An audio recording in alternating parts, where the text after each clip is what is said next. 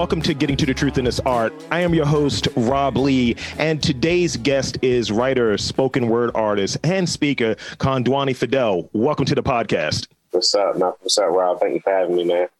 No doubt, Mel. No doubt. Um, I'm happy uh, that a barbershop conversation actually turned into a guest. so that's really cool. Definitely, man. Like they, they, it's crazy because that's how a lot of stuff happened in my career. Just connecting and building through like, you know, just just intimate spaces. Like if it's the barbershop or was at a cookout. You know what I'm saying? Like just people just showing love. Yeah, absolutely. And um, and Baltimore is like one of the things I've been coming to and speaking with people who have uh, different relationships here, whether they've moved here or whether they lived here forever. It's like Baltimore's really small and it has these these pockets or what have you. But pretty much once you know one person, you know a person that knows somebody else, and you have like that way of getting connected. And you know, and people are really cool once you actually have that conversation.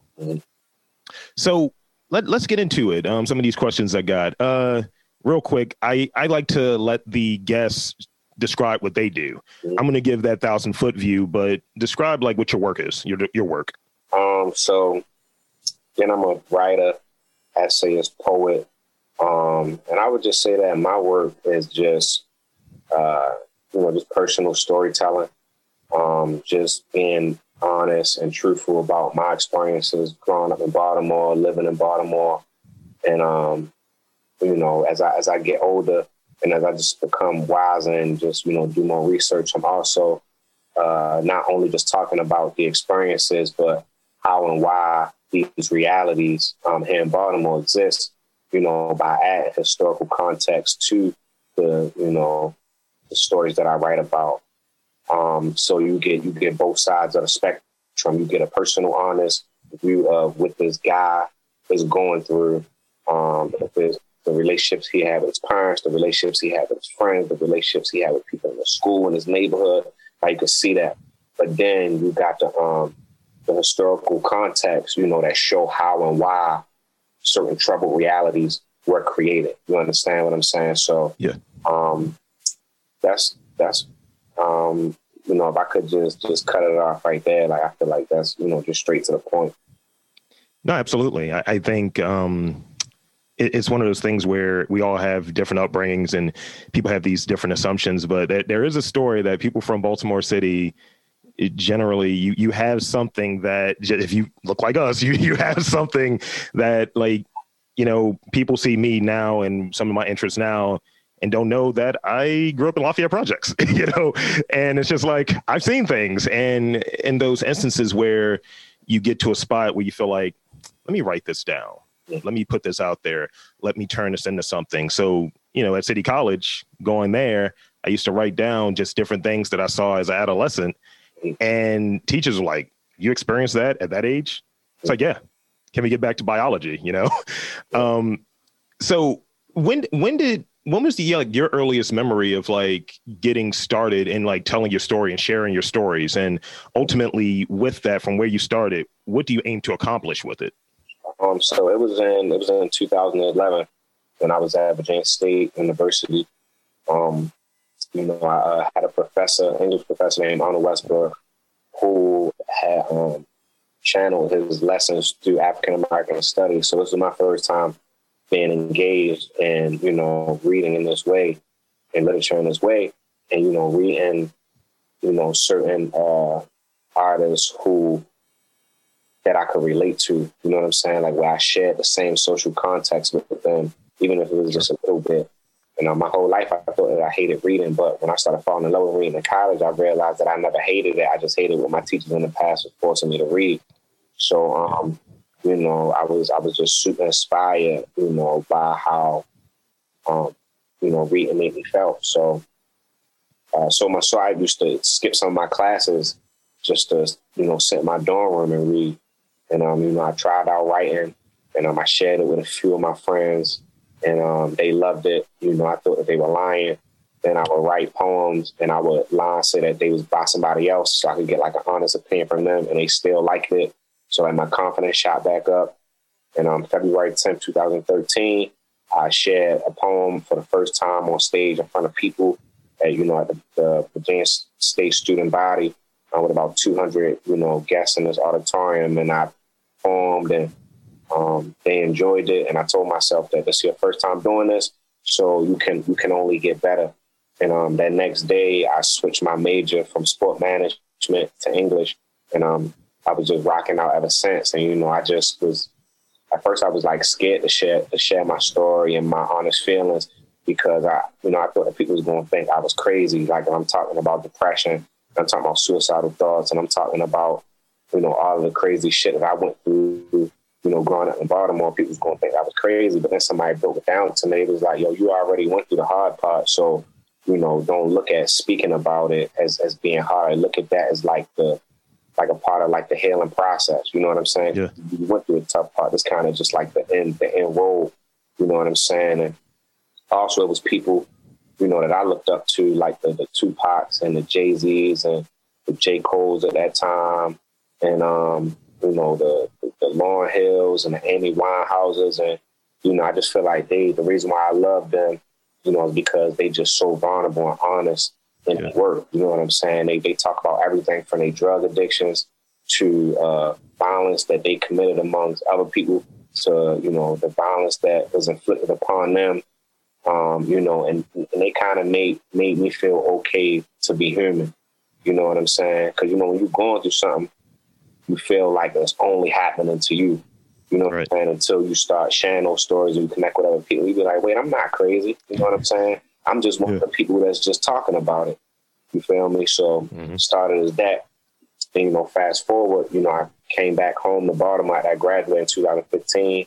Um, I started working as a pool attendant down Patterson Park and I was still just, you know, I, I, didn't know nothing about the art scene in Baltimore, so I just stumbled across a few places where I could perform my poetry. I'm dropping videos on the internet, and um, you know, long story short, I started getting phone calls from teachers and professors saying that they um, want me to come teach my work in their classrooms, or that they was teaching my work and they want me to come speak to their students. And you know, I saw the reaction that um, the students, you know, had when, when my work was introduced to them, and it was how I felt in 2011. They were saying the same thing, like, oh, I, I never thought that I liked reading until I read your work, or I didn't know that I liked poetry. So then, you know, my, at first my mission was just just be honest and tell these stories. And then um, after I seen how the kids started relating to it, then that kind of became like my moral obligation. You know what I'm saying? To like explicitly uh, get into schools so I can introduce um, this work to students in a way that I didn't get introduced to it when I was in high school, middle school, or whatever. And um, and yeah, I've just been doing that for the past however many years for real.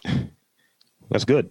That's good. It's um, it's really good. So at this at this stage, so obviously we got to talk about the anti-racist. Mm-hmm. We got to talk about that a little bit, and that came out uh, what like September, right? That was uh, released September. Yeah. So how's your career changed since then? I mean, it's it's out during COVID, so I would imagine, you know, it's not exactly what it would be if it wasn't COVID. But how has it changed? In what ways has it changed? Um, I would say that it changed because this my this is what would be considered my my debut. Mm-hmm. Um, you know, people ask me to explain the writing world.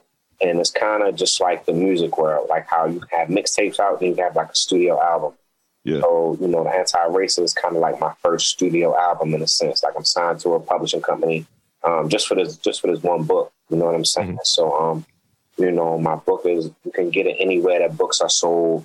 You know what I'm saying? And um and I would say that it changed now just because like I'm in a game.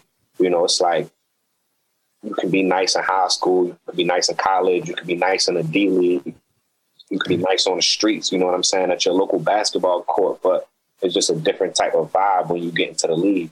You know right. what I'm saying? So, and um, you know, everybody everybody journey is different. So I'm just excited just to, you know, be on the same bookshelves as as some of my peers and also as some of you know my idols. So I feel like that's how you know that's that's that kind of you know changed for me. And if it wasn't COVID, you know what I'm saying, I probably would be able to tour. You know what I'm saying, mm-hmm. travel throughout the country and do speaking gigs. So you know, I was kind of upset about that, but you know, this this something that you know is affecting everybody, and it's really nothing that we can do about it. So I'm just chopping it up. You know what I'm saying? It's a part of the process. Absolutely. And um, you see where like musicians and things like that, or people that would go out in these like large public spaces, they're looking at 2020 as that year didn't happen. You know, my tour starting in 2021. It was like, all right, that's a bet. So maybe that will present itself for, for people in these things. Cause I think now it's important to have like pretty much ultimately what you're talking about in the book out there and something that's a part of like the conversation, not just that came out already. We're moving on to something else. It's like, no, we're still yeah. dealing with this type of like situation in this country. Yeah. yeah. Um, so it, it, you, you, you touched on it a little bit, um, but I want to like hammer it in a, a bit more. Um, so what does it mean for you to be a creative that's from Baltimore? Um, you know, it, it's crazy that I never really thought about that until I started uh, engaging with people who are not from here. You know what I'm saying? Because yeah. Baltimore is not one of those cities like a New York where like, oh, you got New York rap, or if you from New York and doing this, like you like a New. So it's kind of like, you know, New York people grow up, you know, with kind of like this braggadocious type attitude because yeah. they from New York. You know right. what I'm saying? Or, or, or, people are from, you know, um, Los Angeles, like oh, I'm from I'm from California. It's kind of like got like a glow to it. Yeah. You know what I'm saying? So it's like, you know, they they, they kind of introduced themselves in a different way. But for me, I was just like, yo, I'm just a regular nigga who got a story to tell. I didn't look at it like, oh, I'm telling my Baltimore story. I didn't look yeah, right. I'm telling my East Baltimore. I'm looking at it, I'm just telling stories about my life. You know what I'm saying? Like when yeah. I listen to Amy Winehouse and Tupac and Jay Z and Lauryn Hill, it never really dawned on me like I, I, never really cared about where they was from. You know what I'm saying? I just cared about their story. And again, that's like who I was, um, you know, studying at that time. But then, you know, when when people would analyze my work and um, you know, I, I would, you know, give speeches about my work and stuff like that, you know, then I started realizing that, yo, like Baltimore is a, is a different place. You know what I'm mm-hmm. saying? It's, it's different than a lot of other cities you know, in this country, you know, as far as like the systemic oppression that we go through, Baltimore being the first city to have legal housing segregation, Maryland being the first state to have a police bill of rights, um, you know, the lead, the lead paint poison epidemic that happened here. You know what I'm saying? There was so many, so many corrupt things that happened here. You know, I, I didn't know about these things. Or even if we look at, you know, police brutality, I didn't know what police brutality was, but I know we used to get the shit beat out of us by the police you know right. what I'm saying? I didn't know what mass incarceration was, but I know that me and however people got locked up for stuff that we didn't do. You know what I'm saying? So I was just speaking about these things about those politically correct terms. And then, you know, as the years went on, that's when I realized like, oh, this is a Baltimore story. You know mm-hmm. what I'm mm-hmm. saying? But not only just as not only is it a Baltimore story, but it's a reflection of several different cities, you know what I'm saying, across this country. So um, and you know how does it feel you know being a Baltimore I feel good you know what I'm saying like I, I love being the underdog like you know from from you know the, the household that I came from the neighborhood I came from the city I came from you know even me going to Virginia State uh, HBCU you know what I'm saying? We looked at as underdogs you know what I'm saying? Like so I, I always been underdog and I like that you know more than yeah. walking into a room and you know everybody just just feeling like I got it. Like I like you know when people doubt me and they don't really, you know, see no value in me because it don't matter if I see value in myself, no matter, you know, what room I'm in. It comes from within. And it's kind of one of those things where you go there and someone just assumes and they doubt or whatever. And it's like, yeah, I'm going to show you. Mm-hmm. You're going to see it. Mm-hmm. You're going to be wrong as shit. Uh, so in, in, recent years, and I think even moving forward in the future and just forecasting, there's like, it seems to be more and more interest in like creatives and stories specifically black creators with a lot of them based in Baltimore. What do you think the first thing that people get wrong when they're trying to make something that's a Baltimore show or Baltimore movie? I've heard it's the accent. I heard it's like the localities. It's like, yo, that's not near Mondawmin, my guy. Like, what do you think these properties get wrong when they try to tell a Baltimore story? I would say the the accent is one thing you know, but the most important thing I believe is where they miss the mark is that, you know, Baltimore is not a monolith. There's so many different types of people here. There's mm-hmm. so many, you know, different things that people are into. And I'm not saying you can't tell uh, stories about violence. You can't tell stories about sports. You can't tell stories about dirt bikes. You can't tell stories about that wire esque aesthetic because that stuff does happen here. So it's like, as an artist, I'm like, I want people to have a freedom and be able to do what they want. But it's like, you know, it's it's other parts of the city too.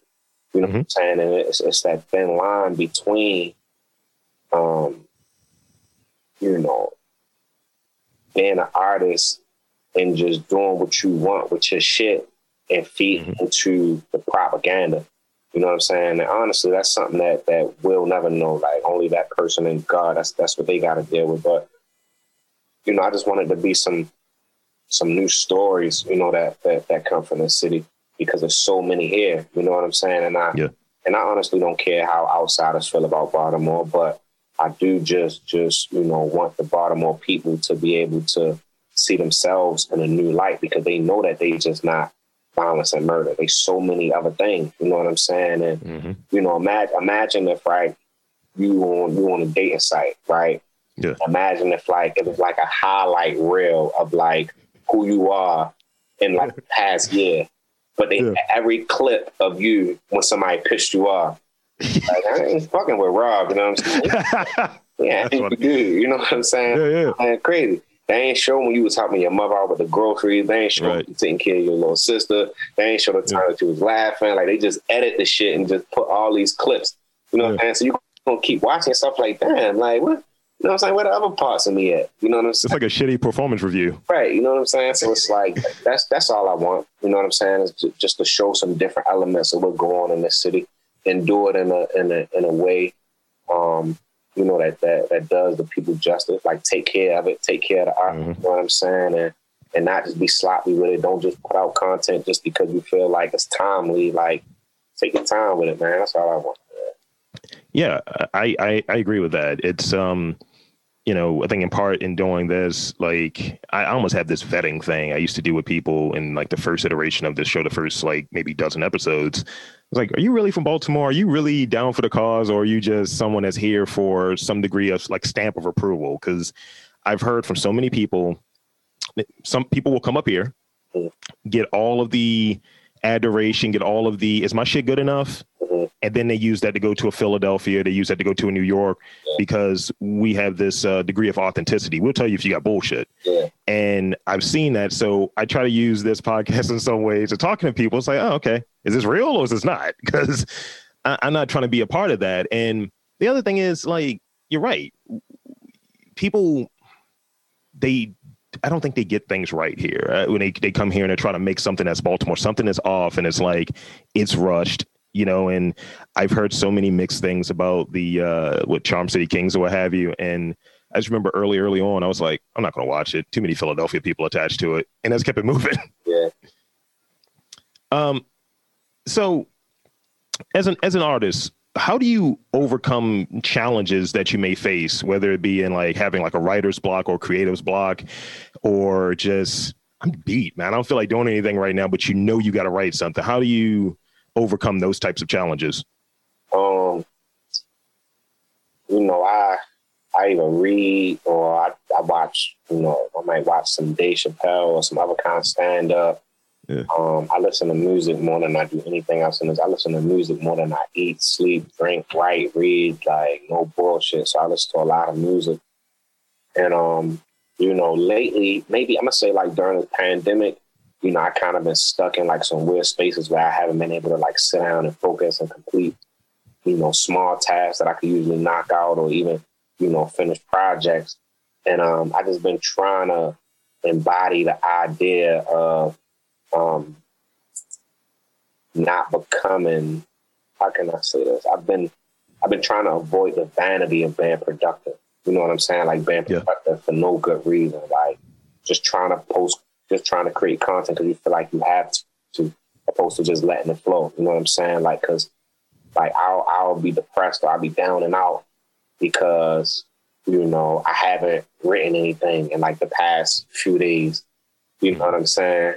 But then the flip side of that is like, am I the I'm, I feel like I'm depressed because I'm not creating. But then I'm like, maybe I'm not creating because I'm depressed. You know what I'm saying? Yeah. So like a circle that's just like never ending. So you know, I be having to have these talks with myself like, bro, it's it's okay, bro. Like, and when you look at your life, you have already did things, you know what I'm saying, that a 27 year old, the average 27 year old hasn't accomplished in the past, you know, five years that you mm-hmm. accomplished these things. You know what I'm saying? So it's like, bro, like, it's okay to slow down. It's okay to to just relax. You know what I'm saying? So lately I just been trying to just like if I wake up and I'll be like, I don't feel like writing, and then I just leave it at that. And I just go do something else for the whole day.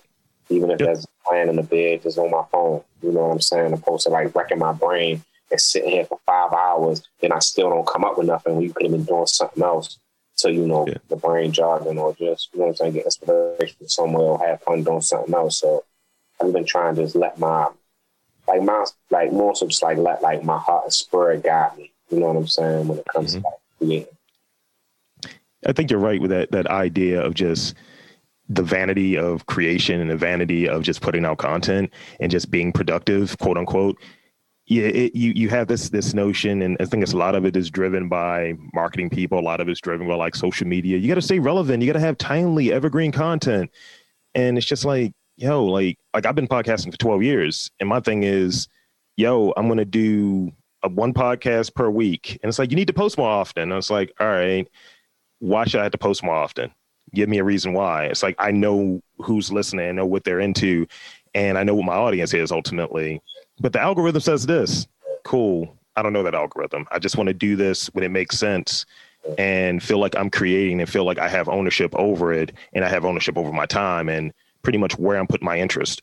Yeah. So that's the way I look at it. I, I definitely agree with you on that. And it's like when you you start putting out content for no good reason, and you got people who go and be editing stuff for no good reason, and then it's like just go yeah. through the world with all this bullshit. You know what I'm saying? Like all this mm-hmm. that that you ain't even gonna be proud of later on. You know what I'm saying? Because you're just doing something because it's timely. So I just been trying, just trying, you know, embodied. Like I know it, but I just want to like live in that. You know what I'm saying? Yeah, because like I, I, don't know, like is and I'm, I'm, i got a, a, bonus question for you because you mentioned the music things. I definitely got to ask you about some music things real quick. But um, the, the person I think of um when it comes to just not putting stuff out there because they're not quite there in their head, they're not in that creative space. Mm. It's like a Frank Ocean or somebody. It's like, yo, when are you going to drop that next album? When he's ready you know, like whenever he's fucking ready. And he'll get it out there. It might be four years, it might be five, but if it's like you like it, the stuff is there's stuff that exists. There's songs that are out there. Listen to those. Wait for them to cook. Or, you know, it's just like people think that they, as the audience, has some control over the artist and what they're producing. Like you'll run into people that's like, this person's a great artist. And it's like, yeah, he did four works over 10 years you know, or whatever. Like let them do whatever they need to do to create and enjoy that creation once it's out there for you to enjoy. So music is a thing for you. Uh, music is a thing for me as well. You know, it's just like I'm always listening to something. Spotify Spotify is queued up. I'm got like records playing. I've been on vinyl. I got a bunch of vinyl for the holidays, so I've just been on that. What what's like the last like three songs that you've listened to that just pop in your head? Because or just three songs that you're like, you know what, you got to check these out. These what I listened to recently. Recently, I would say, um, it's this song by uh, Fivio Foreign called "13 Going on 30." Okay, I've been, I've been bumping that like the past couple days. Um, it's this joint called uh, "Blessed" by uh, Wizkid, mm-hmm. uh, Damian Marley that's on Wizkid new joint. And if I could pick a third one that I've been bumping like that, then probably Oh, I listen to so much, bro. I've, I've, been listening to. I'm gonna just say, I've been listening to like a lot of, a lot of King Von. I've been listening to like a lot of Dirt. Um, and you know, I, I, I, like the the you know the old stuff that I listen to, like the Jay Kendrick Cole. Um, I listen to a lot of Westside Boogie. Yeah. Um, yeah, I listen to Sir. I like Sir. I like Brent Faiyaz. Um, again, like of course, like my favorites, like the Pac, Amy Winehouse, like they always in the queue somewhere. Um, I'm trying to think of like who who what people was on like my Apple uh, music. Um, like replay of the year. Jay Electronica was on that real heavy. Um, yeah. That's that's another one that falls into that you're not putting stuff out fast enough. It's like let, let the man cook. like you got like the Jay Electronicas, the Andre 3000s, the Frank Oceans. You know what I'm saying? Like they just like aliens. You know what I'm saying? Like they yes. they, they, they do what they want. You know what I'm saying? It's like it's like a beauty in that. Yeah, you got to admire it, and it doesn't get watered down. It's just like when that catalog is out there, it's like this is what you got. Mm-hmm. So I got one last question, and then one of the things I like to do on this podcast is let everyone shamelessly plug whatever they want to plug, your website, your social, all of that stuff. Yeah. But um, so the last question I have, uh, I did this internet journey because you know you got to do some research and found one of found one of your videos um, on YouTube and uh, love is not enough and I was like all right this hits different uh, so but it hits different while being familiar yeah what what is a memorable response to your work that comes to mind any of your work that comes to mind you're like okay yeah that sticks with me I would say that a, a lot of people say that you know my stuff is raw and um they always just speak about like my vulnerability and also um, my perseverance. You know what I'm saying? And like I, I, pride myself on being on being honest in my work. You feel me? Because yeah. that's that's what I researched. That's what I studied. That's what I came under.